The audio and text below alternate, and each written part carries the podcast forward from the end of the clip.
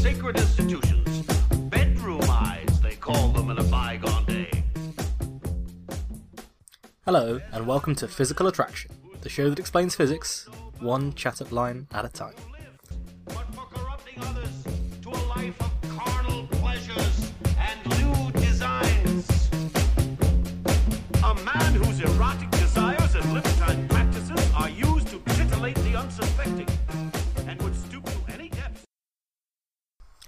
Time for an experiment. Get a long piece of string with something tied to the end of it. A pair of headphones will do if you let the earbuds dangle down. A plug or a charger is also pretty good as long as you're not too worried about the wires. Okay, now let it dangle down with the bob under its own weight. Move the bob, the thing on the end of the string, a little bit, so that the string makes an angle of about 10 degrees to the vertical.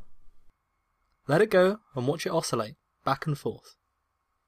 Congratulations, because you're now watching essentially most of what we know about classical physics unfold before you. A vast chunk of our knowledge about the physics of the world around us comes back time and time again to this simple system. It might seem like an exaggeration, but it's really less of an exaggeration than you think. The system you're watching swing back and forth is called a harmonic oscillator, and there are huge areas of physics that are dedicated to modelling everything as simple harmonic oscillators, from the motions of stars and galaxies, to the interactions between atoms in a crystal, to the current that flows in circuits. Indeed, there was a theoretical physicist who said that the career of a young physicist is just solving the harmonic oscillator problem over and over again at different levels. The motion of a harmonic oscillator obeys a simple equation. The equation is everywhere. It determines so much of the world around us that every physics student is sick to death of it after a year or so. Then, after two years, they grow to love it because they realize there's a really good reason why we keep using the harmonic oscillator equation. Quite simply, we know how vibrators work. We're very familiar with that. A key thing to understand about physics, I think, is that physics explains the things we see in the universe by finding mathematical models that represent the intricate complexities of reality. Now, these models can be made to be astonishingly accurate. Accurate enough to launch a rocket from Earth that lands on the Moon, or Mars, or intercepts a comet like we saw with the Rosetta probe recently. But they are just equations that do a pretty good job of describing reality. They are models. The famous theoretical physicist Richard Feynman said that as soon as something disagrees with reality, it's no longer physics, it's just, you know, an abstract model. How good the model is is a bit like the resolution on your camera. A low resolution camera discards a lot of information and gives you a blurry picture of what's going on. A high resolution camera stores a lot of data, and you might be able to see things on smaller scales. But for a lot of purposes, low resolution is good enough. If you're stood on the train tracks, you don't need a high resolution camera that can tell you, wow, that's a Virgin Pendolino heading towards me at 100 miles an hour. You just need to get out of the way. And it turns out that the harmonic oscillator, although it's sometimes low resolution, is a really good model for lots of systems we find in nature. To understand why, imagine that you have a ball at the bottom of a round basin, maybe like a tennis ball in the bottom of a sink. If you slide the tennis ball a small way from the centre, it's going to oscillate around the centre, back and forth.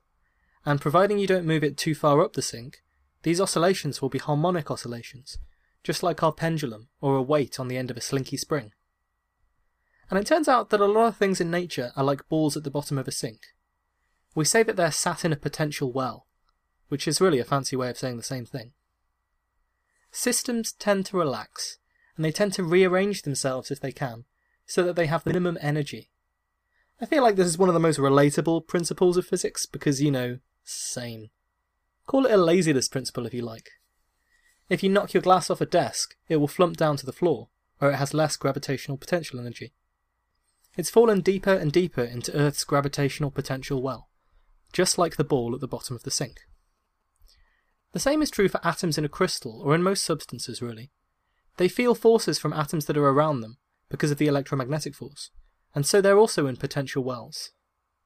And the system tends to rearrange itself so as many atoms as possible are at the bottom of their potential well, because that minimizes the energy of the system. So, what happens if you give the atoms a smack? Steady on.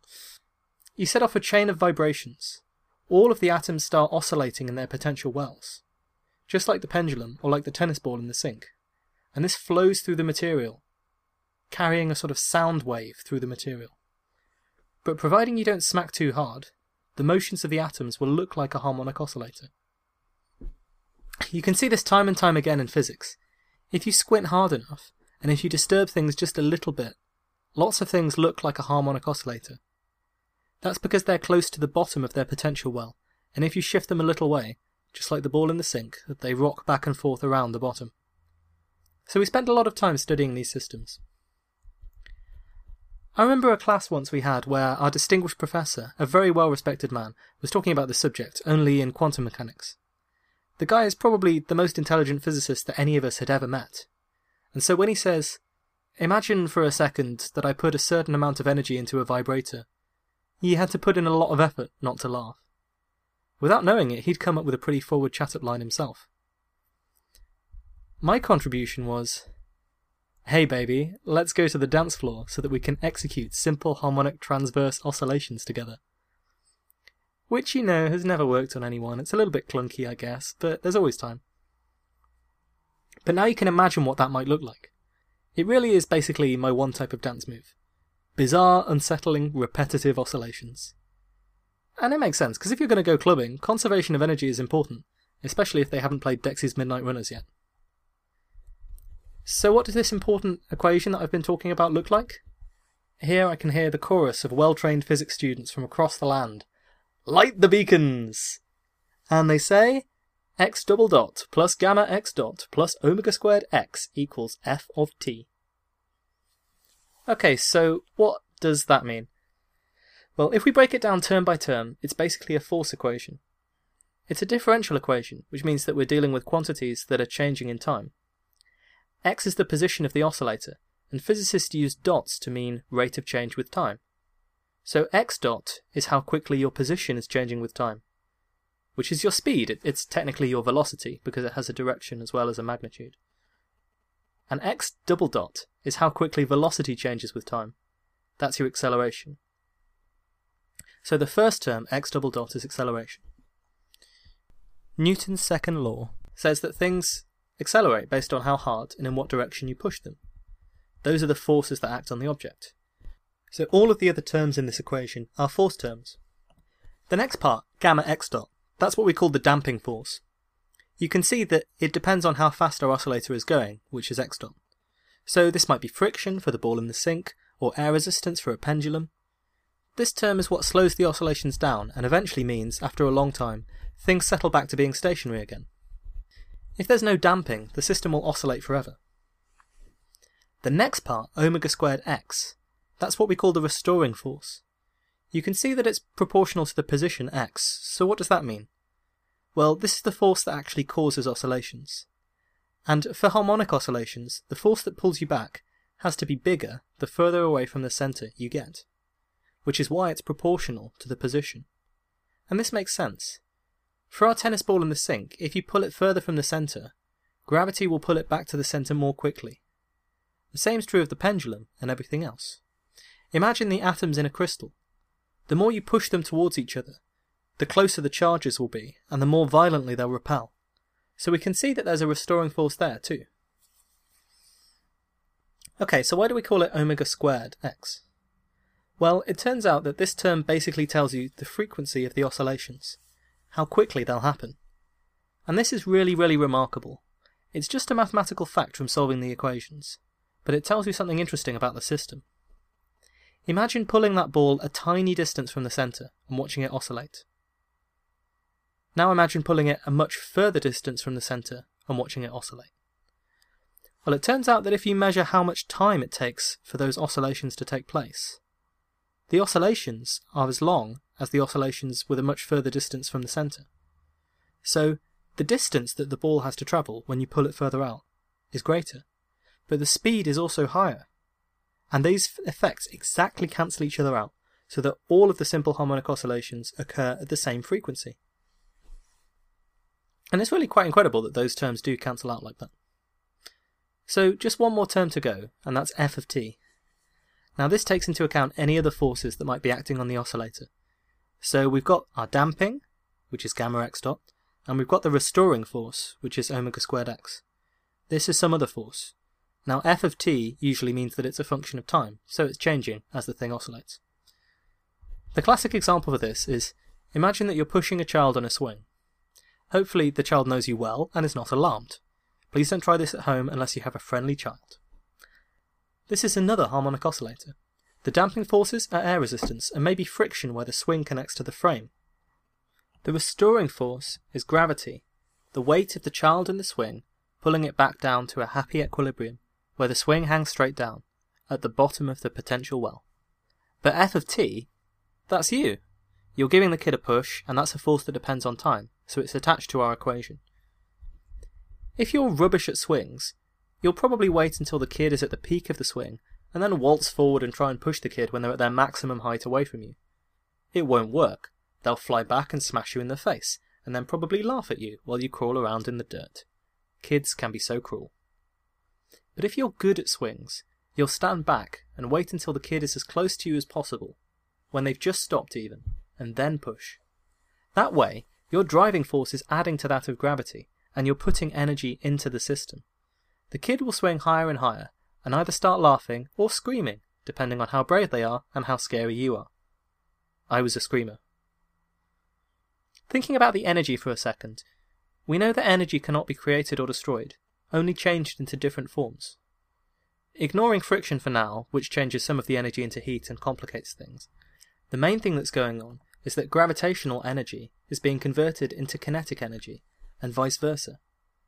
Kinetic energy is the energy of movement. It's associated with objects that are moving in some direction.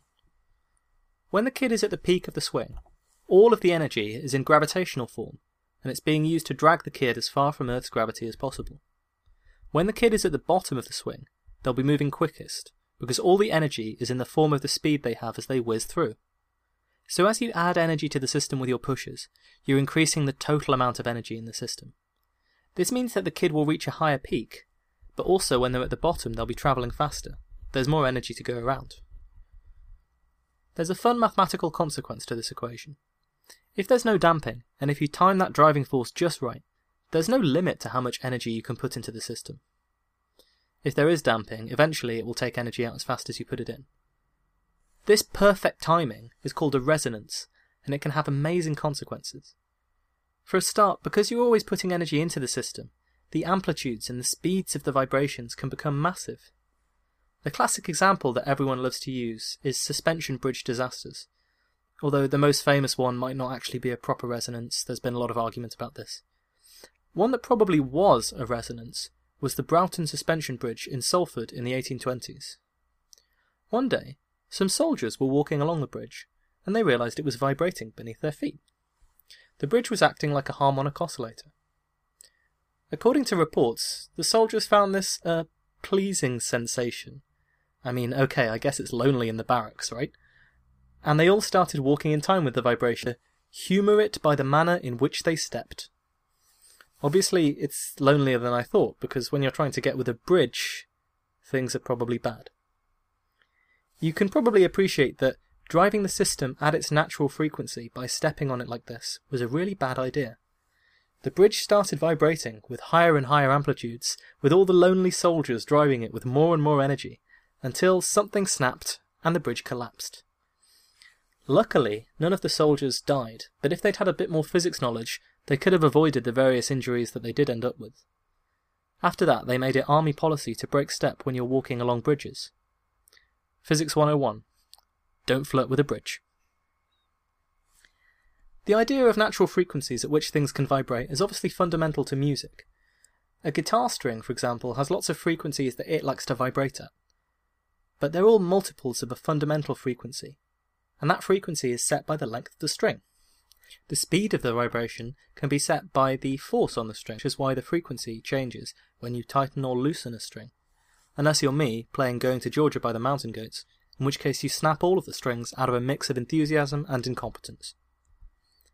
Physicists call these types of oscillations, all the different ways that a string can vibrate, normal modes. You can imagine what a normal mode might look like by thinking about a string that's tied down at both ends. The first normal mode is the simplest possible way you can have both ends of the string fixed in place. You pluck the string in the center, and it vibrates so that it has a single hump, one peak. so when it's at its full extent, it looks like a shallow hill. The second normal mode, you have two humps, and the string at maximum displacement forms an S shape, or a sine wave. Kind of like a shallow hill, and then a shallow valley next to it, a peak and a trough. Note that this means that as the string vibrates, there's one point in the middle that never moves, and we call that a node. And so on, adding more peaks and troughs with each more complicated normal mode that vibrates at a different frequency. And if there's some energy in a normal mode for a system, we say that that normal mode is excited, which gives rise to another vibratey chat up line. Hey baby, you excite all of my normal modes. But this normal mode analysis is really quite useful, because what is a normal mode? It's actually all of the different molecules that make up the string, or whatever system you're looking at, vibrating like little harmonic oscillators at the same frequency. And these are the solutions you get. And it turns out that almost any kind of vibration, any kind of periodic motion that repeats itself, can be written as a big sum over lots of these different normal modes. So once you understand that, you can break up any type of oscillation, you can decompose it into lots and lots of vibrators and lots of lots of simple systems that we can understand and solve. And you can work out how the oscillation is going to change in time, just like that. For example, you can break down any sound whether it's Nicki Minaj or Beethoven's Fifth or Bird Song, into its normal modes, into sine waves. It's just a different mix of the same fundamental sounds. And in a similar way, you can break down lots of physics into sums of different harmonic oscillations. You can break down loads of really complicated waves into their normal mode components. And that lets you solve all kinds of different systems with the same basic mathematics. There's another really good reason that physicists grow to love the harmonic oscillator equation. In some ways, it's the only equation we can actually solve. Okay, that's a bit of an exaggeration, but lots of the other equations require computers to solve them properly, because they don't have solutions that we're really familiar with. The equations and functions that come from them aren't the ones we're used to. But the simple harmonic oscillator has a simple solution. It's just a sine wave, like the trigonometric functions you might remember from school. We know this function mathematically very well. Every physicist and mathematician can sketch it and tell you all kinds of facts about its properties. Whenever we see it, it makes us very happy. And in lots of ways, it's remarkable just how far you can get with it. You could teach for hours and hours and hours upon end about all kinds of systems that basically reduce down to this one equation in some way or another the motions of atoms and the motions of stars. There are many ways in which they're different, but if you squint a bit, there are many ways that they can all look the same. And in a way, you might find that comforting. That everything I've said to you so far can be broken down into lots of little vibrators, streaming from my mouth into your ears. Thanks for listening to this episode of Physical Attraction. You should do all of the normal things that will help promote the podcast. Tell your friends if they're interested in physics. You can review us on iTunes, Stitcher, whatever frequency you find us on. And uh, you can visit us on Twitter at PhysicsPod. Um, you can visit us on Facebook. We've got a physical attraction page up there. And if you have any questions that you want to ask me, that you want to know about, it's a really good time to do it because I will answer them all. Well, all of the reasonable ones, anyway. Until next time, talk nerdy to me.